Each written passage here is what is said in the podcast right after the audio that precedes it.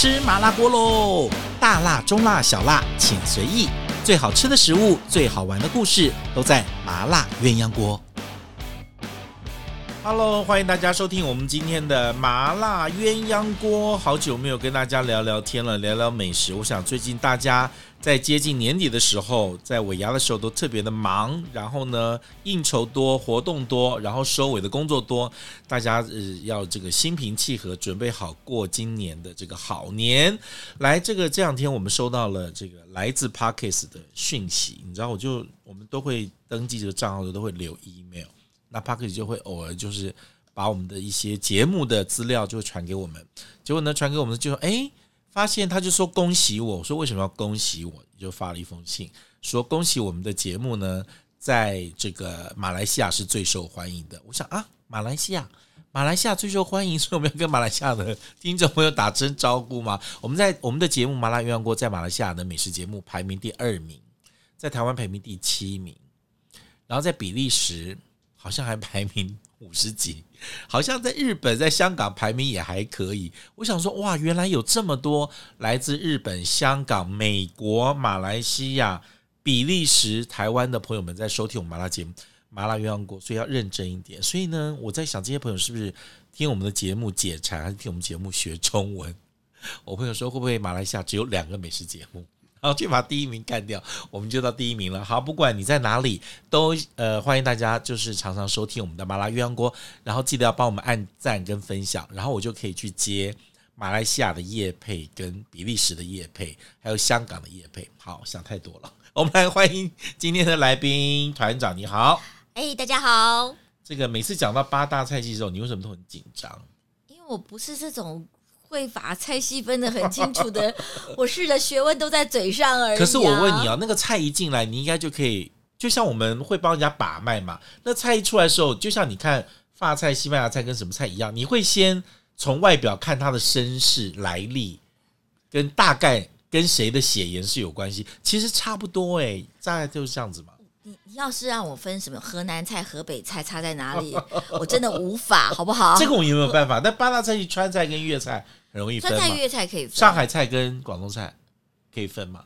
哎，湘菜至少湘菜跟广东菜你分得出来。湘菜跟广东菜不一定哦，真的吗？不一定哦，湘菜其实也有，湘菜也有很很复杂的东西。对对，其实广东菜没有太复杂了。我们今天要来讲的是八大菜系里面的粤菜啊。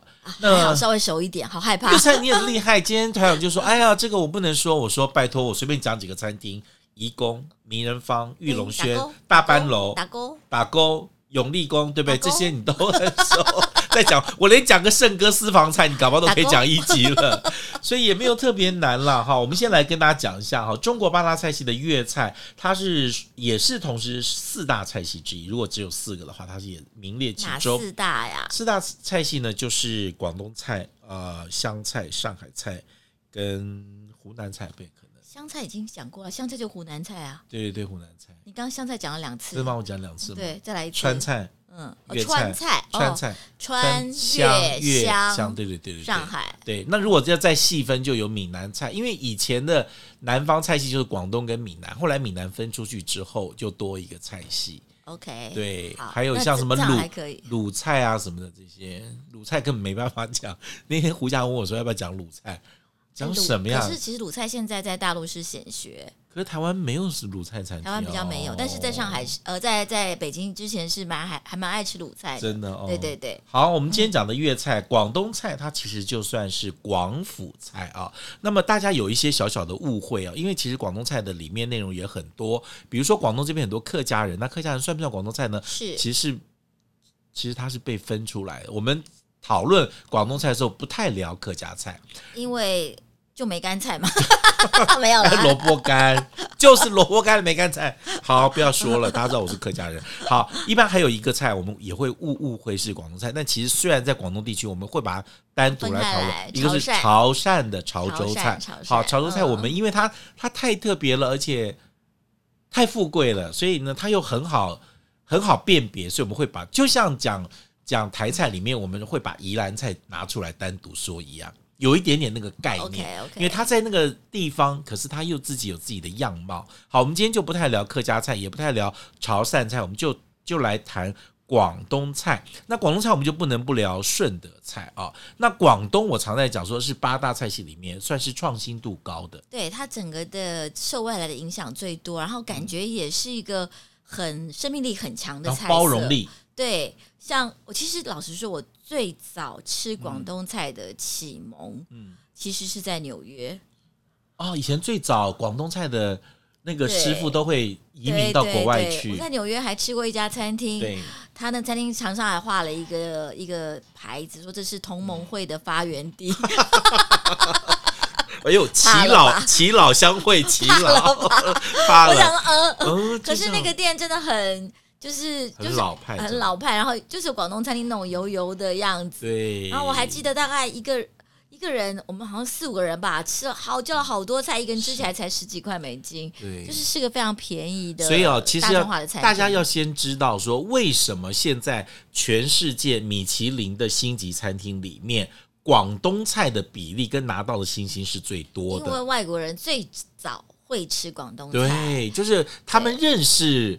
中国菜的时候不会分八大菜系，他们都以为广东菜就是中国菜，就是中国菜。因为以前最早移民到国外去的厨师都是广东的师傅，没错。因为广州是最早开埠，接触到最多的外来文化，然后也是最多国外的食材跟国外的香料调味料进到中国的一个入入港的口。所以呢，广东菜里面有很多，比如说里面。偶尔我们会看到咖喱，会看到美乃滋、番茄酱、番茄酱这些东西，对，这些在广东菜里面都不觉得怪。可这些东西一旦放到了川菜跟上海菜里面，你就知道他乱搞了，就知道乱。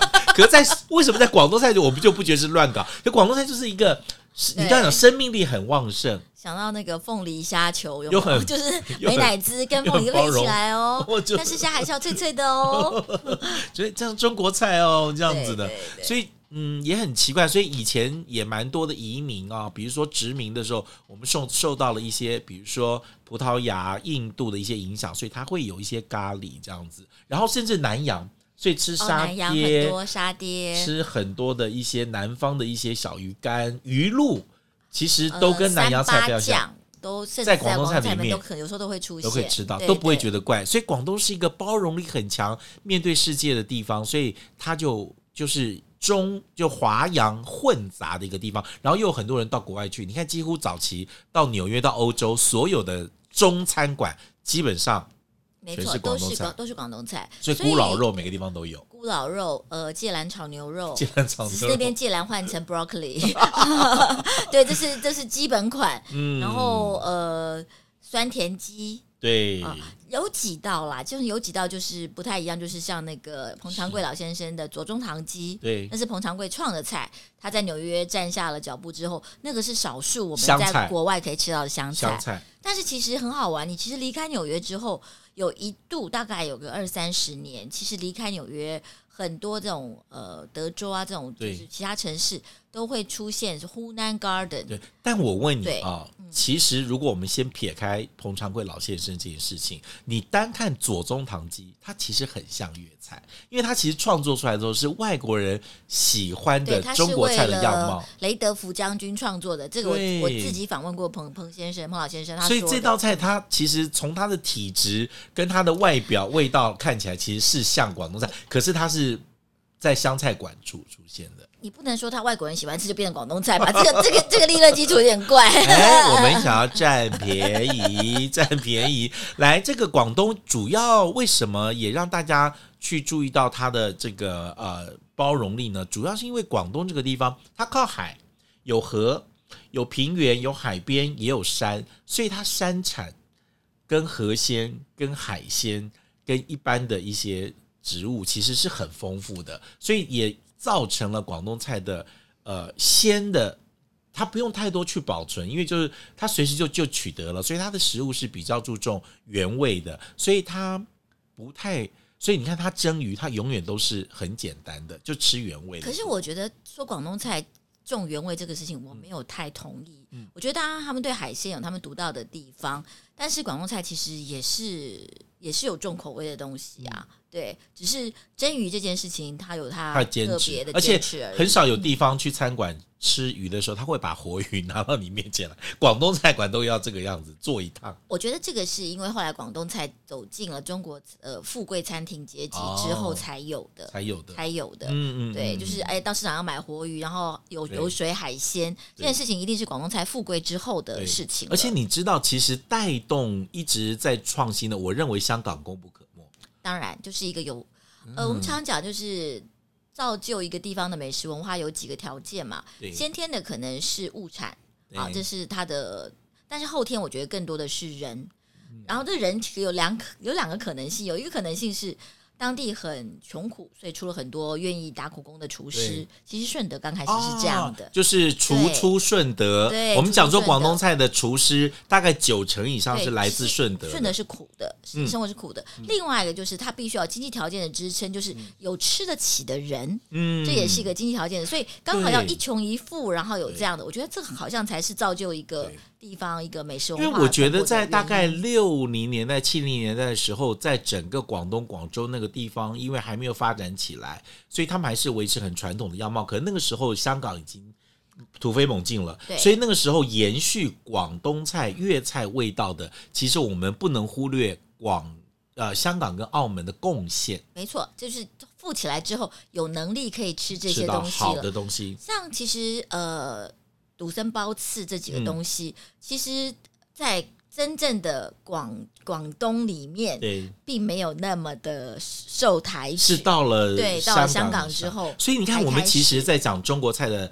呃，就是呃四大干货啊，呃嗯、四小干货，就这种八大干货里面，这种贵的啊、呃、四大干货里面，你刚刚讲杜生包翅，这个几乎就是在广东菜里面是一个富贵人家的菜。而且在这个这个香港跟澳门几乎是发挥到极致了。对，但其实这几个东西最早其实鲁菜跟北京菜也有，才没有才是重点。哦，那后来广东人给他就吃到一个，你说北京人六七年，北京人跟香港人哪一个吃得起啊？当然是香港人。就我跟你讲，有人很喜欢开广东人的玩玩笑哈，一个是说，呃，天上飞的除了飞机不吃都吃，地上。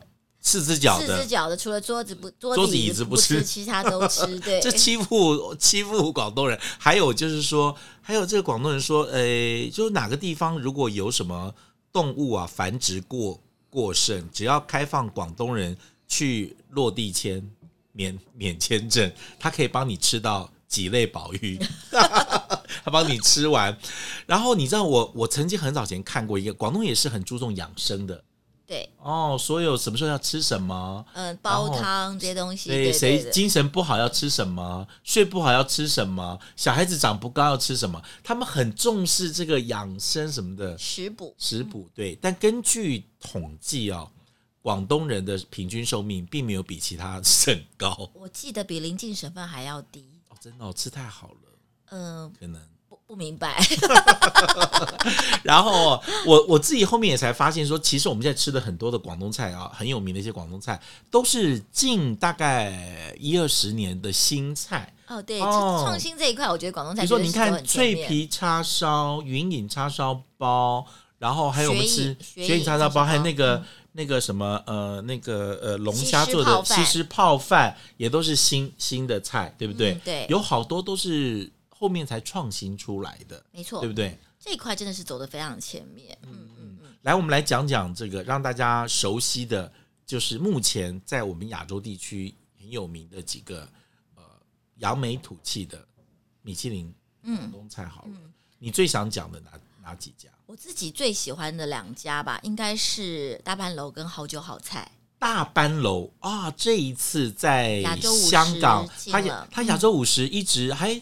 挤进到前五名哦，可是他在二零零八年创立，二零一三年丢新之后，一直到今年二零二一，所以他有整整七年没有拿新，今年又再度回到新。其实他们有一点排斥米其林星星，哦、大班楼有一点，因为大班楼其实想、嗯、他们想做的是一个呃。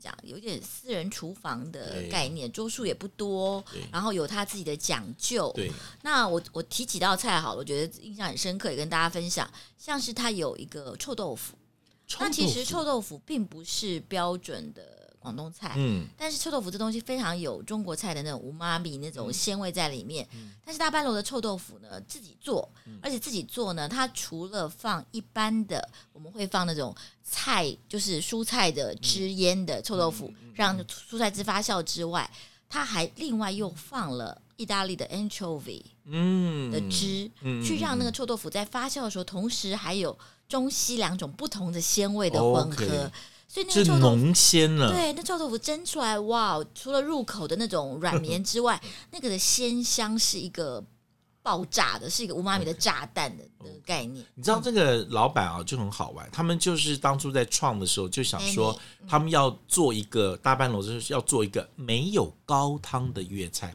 因为他说高汤当然不是不好。但是很多师傅也过度依赖高汤了，就把很多广东菜的鲜味做成一致了。对，所以他在不同的菜，他会分开去处理鲜味。这是大班楼有一点点自己很自豪的地方。那。这个这个绝对是它一个特色，但是我觉得它对每一个细节的食材都讲究产地这件事情，是也是一般广东菜比较做不到的。对，比如说它的梅菜，嗯，也是特别找人定做的。哦，对，它的一些菜心都是特别的一些小农。呃，收购的这些都在都在那个细节讲究之处，我觉得这个做到了，这是让我觉得相当不容易的。对，因为香港人通常是挑口味，嗯、对于这些事情，香港人比较没那么讲究。但是我记得，嗯、我刚才想说你，你你要讲大班楼最好吃，这最印象深刻菜，我以为你会讲它的招牌、哦、花雕花蟹，这、那个、花雕蒸花蟹佐陈村粉。对，但是说实在话，在大班楼那不是我最爱的一道菜。哦，是，嗯。嗯呃，因为花蟹当然非常好，对，它的花雕也有不同的年份，所以有从香味到后面的后味，对，是一个铺陈很完整的。但是因为我自己很爱蟹，所以我觉得蟹可能还有更好的吃法。是我反而印象很深刻的，像它的乳鸽，它的乳鸽是用茉莉香片熏的。它有熏过，熏过，然后那个那个烟熏的味道，我我有一次听起来就很雅。自己形容的时候，我觉得你你吃那鸽子的那个小细腿的那骨头的里面，好像都熏到了茉莉花香。是，而且大班楼不止菜好，它的烧腊、什么烧鹅、它的乳猪都让大家念念不忘。乳猪有另外一家，好吧。哎，它的乳猪是不是有有是不是有放鱼子酱的？是是他们家的吗？不是，不是他，不是那个是玉龙轩。好，那个，但是从高汤这件事情就可以提到另外一家，就是呃好酒好菜，其中也是我最也是我很喜欢。香港的餐厅吗？它是香港，在建设银行楼上。对，那蔡浩是他的厨师，蔡浩很好玩，他其实原来是一个科学家，嗯，所以他从一个科学家来做菜之后，他有他不同的演绎，其中有一个，他有一次在我们。呃，去跟 Desmond 一起去，嗯，Desmond 在，他就特别跟我们做了一些呃解释。是他做中国菜就有一些科学的方法。嗯，他说中国菜有时候，呃，同样一个师傅熬出来的高汤，每天味道不一样。嗯，对他来讲，这是这个这个误差很不好处理。OK，所以他的高汤是怎么熬熬法呢？比如说我们讲的传统的广东高汤，有个六角汤，对，就是猪加上鸡的六角汤。然后呃，就是多少猪多少鸡，然后。一起炖，对不对？对。蔡浩不这样做，蔡浩把猪的高汤用一个定温定时炖出来，鸡、嗯、的高汤用一个定温定时定出来。嗯、做完之后，两者按照固定的比例混合。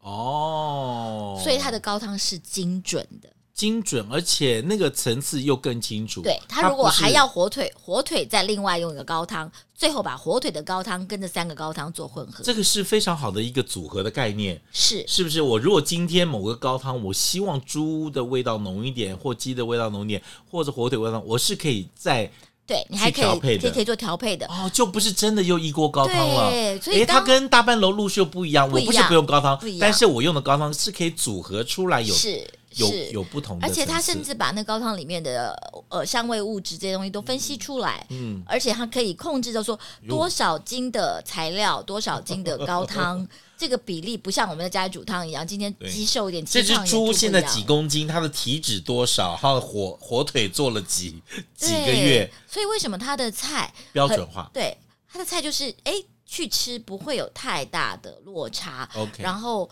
呃，当然，他有菜，有些非常精彩的，像他做的脆皮海参，哦是脆皮海参，脆皮海参，对对对，他呃，那个那个海参是吃得到海参原始的那种海苔的香气的，那是非常惊艳一道菜。所以我觉得他基本上用一个不同的方法跟思考来演绎中国菜、粤菜。OK，那就哎，就是不同的人有做出这个不同的这个，对不对？你看，像那个大半楼老板最早是做食材的，所以他对食材的讲究。那是无人能及，对，对不对？我我觉得，其实你要说广东菜的创新，其实这些人是从思考面的创新，这才是真正的。而且底层你会发现，他研究出来的方法是可以长久累积的，嗯，对不对？而且别人可以拿它来做基础，再来在这个上面去做变化，那就不容易了。像好酒好菜，他就觉得他的厨房里面不需要一个。什么真正的大厨？嗯，他他他可以仰赖这样一个精准的配方、嗯、精准的时间，嗯、让其他的厨师都可以复制到一样的味道。OK。感觉是可以开一个连锁店的感觉，但是也没有啦，也没有，也没有。好酒好菜目前好像也就是两家。好，我们讲完了这个香港的呃搭班楼好酒好菜，我们来讲澳门，因为这一次的二零二一的香港澳门米其林当中，我说的两个惊奇，除了刚才讲大班楼重返一星之外，另外一个摘星的是。永利宫就是谭国峰师傅的，从玉龙轩到那边去，对对对。那谭师傅那时候你去吃他的菜是在玉龙轩，玉龙轩啊。后来我去吃他的菜是在这个呃，这个叫做永利宫了。你是在永利宫的第一年嘛？对，我去永利宫吃的时候，我那时候吃他的菜，你知道哦，就我以为他做的是那种就是堆砌很漂亮的，但其实他的菜的烧出来的那个气势。跟味道是可以互相媲美的，它不会给你在那边细细雕琢，但是味道的饱满，我觉得是很好的。那当然，我觉得之前在玉龙轩是因为他的团队很坚强，完整，所以可以把他的点心、烧腊到菜到汤一个一个去做到细致。那我刚去永利宫的时候，我觉得谭师傅的菜其实是，你知道，他让我吃的时候，我真的觉得它是一个非常非常高档的顺德菜的感觉。就是味这个概念是怎么来的？就是味道很好，嗯、然后也都做到足。他烧的鸭，他烧的猪脚，好好吃哦。那问题在哪里？为什么让你觉得它是顺德菜的感觉？对，我就觉得，因为顺德菜其实它最早是从桑基鱼塘开始的。我们讲顺德菜是广东菜的呃起源，就是它最早就是做农家菜跟家常菜出来的。它也就是他刚去永利宫的时候，菜不够细致吗？我在我在我在我在他你的 between the lines，你不能说。不是很细致，就是他没有给你太摆盘了，对哦。但味道的细节也都。可是永利宫的场地应该是要对摆盘的啊，怎么回事？可我跟你讲，摆盘菜不好吃。我那时候去吃的时候，所以你知道他旁边的那些人不行哦。我刚去的时候，我就觉得那些可能都没有调对，所以他没有太多的力气去修点心跟烧腊，嗯、那些小菜反而没有他自己下来烧的鱼、烧的鸭、烧的猪脚好。OK。这个真的是团队的问题。团队问题。我还记得他到永利宫的第一年的时候，我们有几个吃家朋友就说，至少要给他半年到一年的时间。Okay. 他说，原来的永利宫团队可能连白饭跟粥都煮不好。这样讲起来真的有一点，哦、所以其实要靠他一个人把永利宫重新重返荣光，其实要花很大的力气，是有点辛苦。嗯、那玉龙轩呢？玉龙轩其实。我觉得玉龙轩现在是欧阳啊，大小大小，我去吃的时候还是是欧欧阳在的时候都是你带，对我带。嗯，我那时候我觉得我那时候第一次去吃玉龙轩的时候，呃，他刚接，然后我吃完之后我就想说，哎，因为那时候还没见到他先吃，我就觉得。极精准也很好，然后我还特别找经理来问，我说这个是新主厨做的菜呢，还是之前留下的菜？他们跟我说是原来留下来的菜，还没有放换菜单之前。后来欧阳进来跟我们打了招呼之后，他就做了一道菜来给我吃，说还没有上，是他自己的菜，但他烧的是老菜，他用虾子烧柚皮啊，这是老菜，老菜，老菜是老菜，可是你看到一个小娃娃脸烧一个老菜出来，这一定是有老。这个老厨传的功夫，对，他就说我烧一个菜，老师你吃吃看。我吃了之后，哦，我就觉得，我就说你其实很厉害啊。一直到第二年，他就拿三星了哦。嗯、所以我觉得玉龙轩是方方面面都完整，他的点心哦，他点心真好吃，好吃对不对？我记得那时候去吃，但是我觉得大家不要轻易尝试玉龙轩的点心，嗯、你吃完之后你回台湾会很很失落。这是在这一年里，这是一个警告，叽叽叽要放警语。好，那我再讲到。那个另外一家你就真的我就觉得说，呃，你就会想到他的菜做到的味道是那么好，而且完全没有在摆盘上下功夫的，就是呃胜哥私房菜。哦，胜哥私房菜也是，对不对？他们有开玩笑说，他其实是顺德菜现在的活的博物馆。对，有好多菜顺德也吃不到了，潮汕也吃不到了，反而在澳门，在圣哥这里留下来。真的，对，对。所以那时候你就说，哦，原来以前做呃，虽然呃，顺哥他本人不是顺德人，但是他一直入行做的是顺德菜，所以他做的菜的那个味道的饱满，你就会觉得哇，真的不用装潢。还有一个炒工啦。像他有一个很有名的菜叫玉簪田鸡腿，哇，那个简直是对，田鸡腿大家知道，不不是费工，我们自己做菜的知道，他在那个田鸡腿里面要插上一根细的芦笋嘛，对呀、啊，但是那个芦笋插上去之后，在炒翻炒的过程中，芦笋芦笋不掉，不掉出来，怎么可能？注哦，他注意哦，他是在那个三秒教你他是在那个青蛙的腿上面。大小肌肉之间差，大小肌肉那个地方，我们讲，呃，我们其实讲那个叫樱桃肉，因为它其实很漂亮，熟了之后会卷起来之后像一个小樱桃的形状。樱桃肉要翻，它没有翻，对，它没有翻，它就它又把那个东西给插进去，这样子炒。对，你光那一盘就知道那个工有。炒完之后，每一根玉簪还插的好好的，我我看到我想说，这是有事吧？哎呦，你知道它的那个紫姜，它每年腌的那个紫姜，还有它的咕老肉，我都觉得哇。能够吃到一次胜哥做的咕老肉，你就觉得哇，此生足矣。还有，呃，我们那天其实最呃刚好去吃的那一天，谢霆锋在我们隔壁房间，嗯，然后我们我们吃的一个饭是我忘了什么饭，结果他们上的一个是就是一般的他们咸鱼马蹄蒸肉饼，然后配白饭。哇，这个不是每次我们饭都吃光光，不是那个我们的我记得我们的饭是比较富贵的，他们的是那个饭，但是呢，后来因为。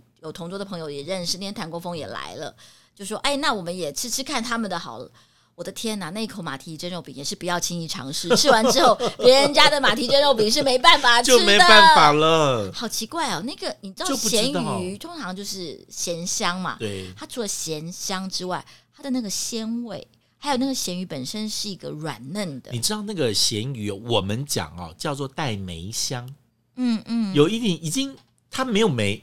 没有梅子，但其实有一点点腌制梅子那个梅香在咸鱼里面的时候，的确有。所以出来之后，而且你有没有发现，那个盛哥的那个咸这个他的这个咸鱼蒸肉饼，它的肉是那个那个肥肉没有在省的。对。但你平常不太敢吃太多肥肉的蒸肉饼，可是它的你完全可以入口，好好吃。那那真的有有经验，就想说 这么一道家常菜、便当菜被他做的这么精辟入里，所以。有时候真的觉得老菜真的要需要这些老师傅好好的把它做出来留下来。我们就算今天不会做，但是我们记得那个味道很重要。我呃，一定要有这种耆老，像许心怡留下来，好好介绍这个菜。哎，拜托能讲大班楼这些菜、盛哥这些菜，跟玉龙轩、跟永利宫的人，现在市场上也剩不了几个人可以同时说了，就吃到吃掉一个永和小套房而已。来，我们再回到台北，我们最后花一点时间讲台北的广东菜。那台北最早整个市场上当然是上海菜占上风，那后面整个商业起来跟富贵起来，其实吃广东菜的一直也是独占鳌头，包括现在在米其林名单上面一直独占鳌头的是怡宫、三星、哦，三星其实也是粤菜的底很厚。那我们现在其实很多人请客还是。比较不容易出错的，就还是几个大饭店吃粤菜的啊，嗯嗯、呃，东方文华啦，啊，这个再来去这个这个寒暄喽，然后喜来登喽，几个。哦，请客楼，对不对？嗯嗯，你还说哪里啊？还是爱美，还是爱美。哦，请客。还是爱美，还是请客楼啊？对，请客楼，还有呃，哎，那个什么韩式食谱。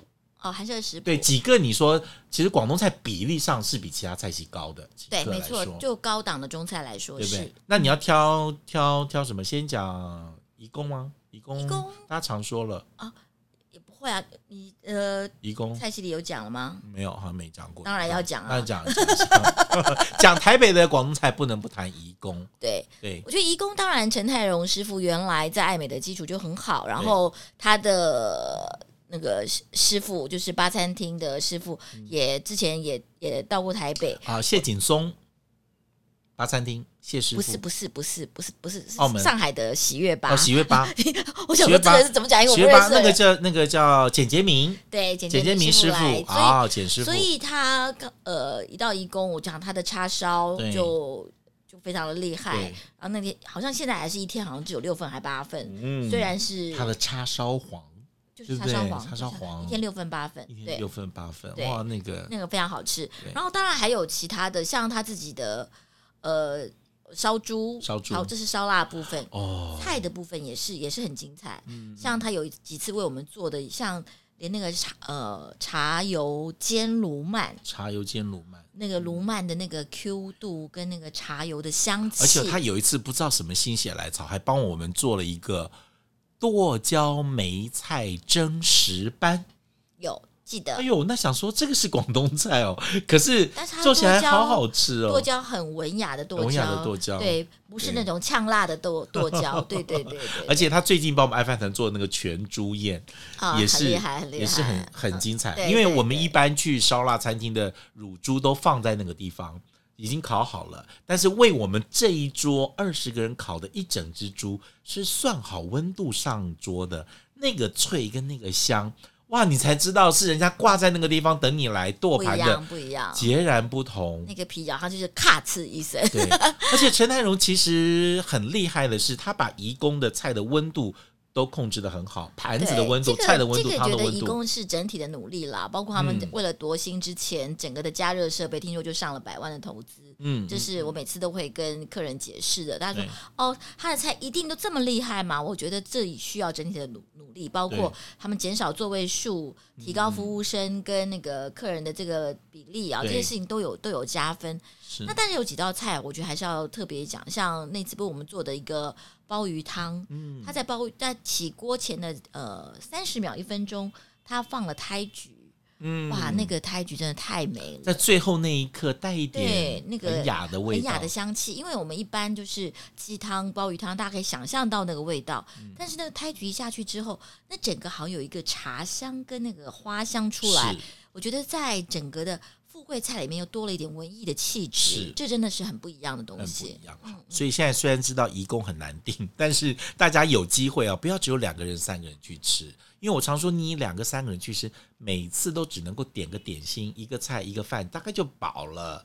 如果你可以六个人以上试着点一下他的菜，才知道说哦，原来一个三星的餐厅的规模跟程度可以到这里。有时候不是人家做不到那个地方，是你没有点菜点到那个位置。我其实有时候对吧？我我们有一个会员就发生类似的事情嘛，人家说哎找他去吃义工，他也很开心，就一看价格他那更开心，就非常的实惠。就会做出来之后，他就发现哎。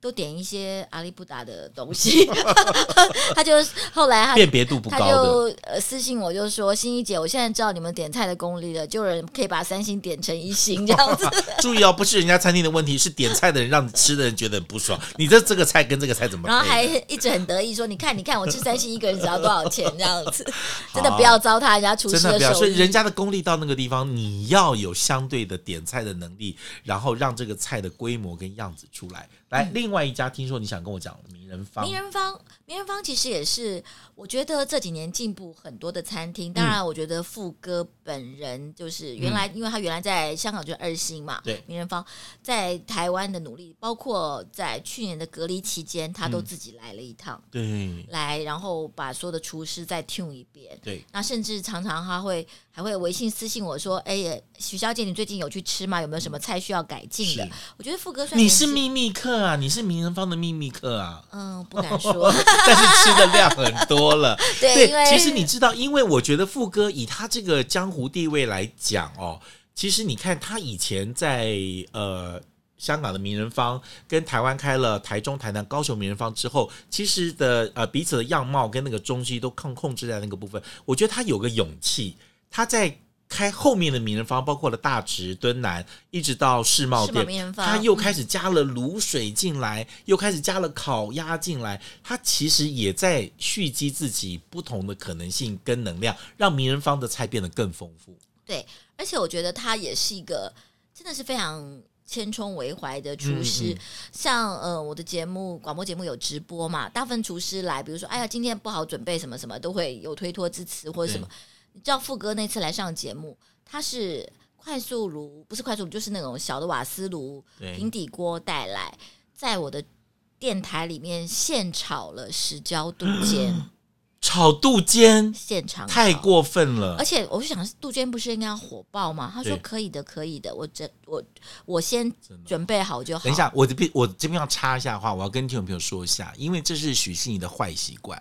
因为大家知道他嘴刁了，而且他到了一个广东菜的馆子里面，他要考验一个师傅的功力的时候，这道菜是他的考题，而且是必考题。呃，他会点石椒这个炒炒，肚尖，呃，石椒炒肚尖是富哥专门的，但是其实其他地方就是石椒炒生肠，石椒炒生肠，因为这个东西就是你要石椒是一个很重的味道，那味道要入味。其实生肠跟肚尖都不是那么容易入味的东西，对，而且也不能炒久，也不能炒过咸，对。所以其实就在那个之在那个火攻跟之间要拿捏的刚刚好的平衡，那条线太细了。然后那天富哥在炒那个时候，嗯、我就说你你你这样就可以炒好吗？节目马上开播了，他就说两分钟，我就拿起了手机录影，一分四十六秒炒完，炒完，然后开始开直播，对，吃肚。我真的觉得对这位老先生五体投地。哎呦，真的！而且我觉得富哥很厉害，他完全不藏私。因为我自己吃棉方这么多年，我觉得他自己也为台湾这边留下了很多很好的，因为他没有办法一直在这个地方，所以他调教的几个师傅，现在其实到了他手下，我老实说都比较认真，都比较认真。你看这个他的大弟子张华坚，后来找了陈国华，这些到了他手下，被他这样子一捏一调之后，那个样子就是。就是，对，就很拿得出来了，不一样了，对不对？所以有的时候，你知道这些师傅真的也是不容易，而且我觉得要做一个粤菜师傅很难，因为你看别的菜，可能别的菜系顶多会个两两三类就好了。你看他们要把烧腊要搞懂，嗯，炒菜要搞懂，嗯，煲汤要搞懂。点心要搞懂，行政主厨，他一般的厨师就是一个一个类别就可以修一辈子了。对，就修一辈子。他要都能够盯到很好，在他手上都做出个样子来，你就知道广东菜要做到这样真的不容易了。所以人家拿星不是没有道理的。别的菜系不要太开心。以前刚开始上海出现米其林的时候，拿星的都是广东菜，上海人气到说：“你这个米其林去广东办，干我们来上海办。”没办法，他太讨喜了，太容易为大家接受了。好，我们希望未来有更多好的呃粤菜餐厅可以来我们节目，我们来为大家介绍。今天谢谢团长，谢谢谢谢。我们下次还有一集来讲粤菜，我们要专门讲我们的点心跟烧腊，好吧？我们休息一下。哎，如果喜欢我们的节目的话，记得给我们订阅、分享，还给我们五星。下次见了，拜拜。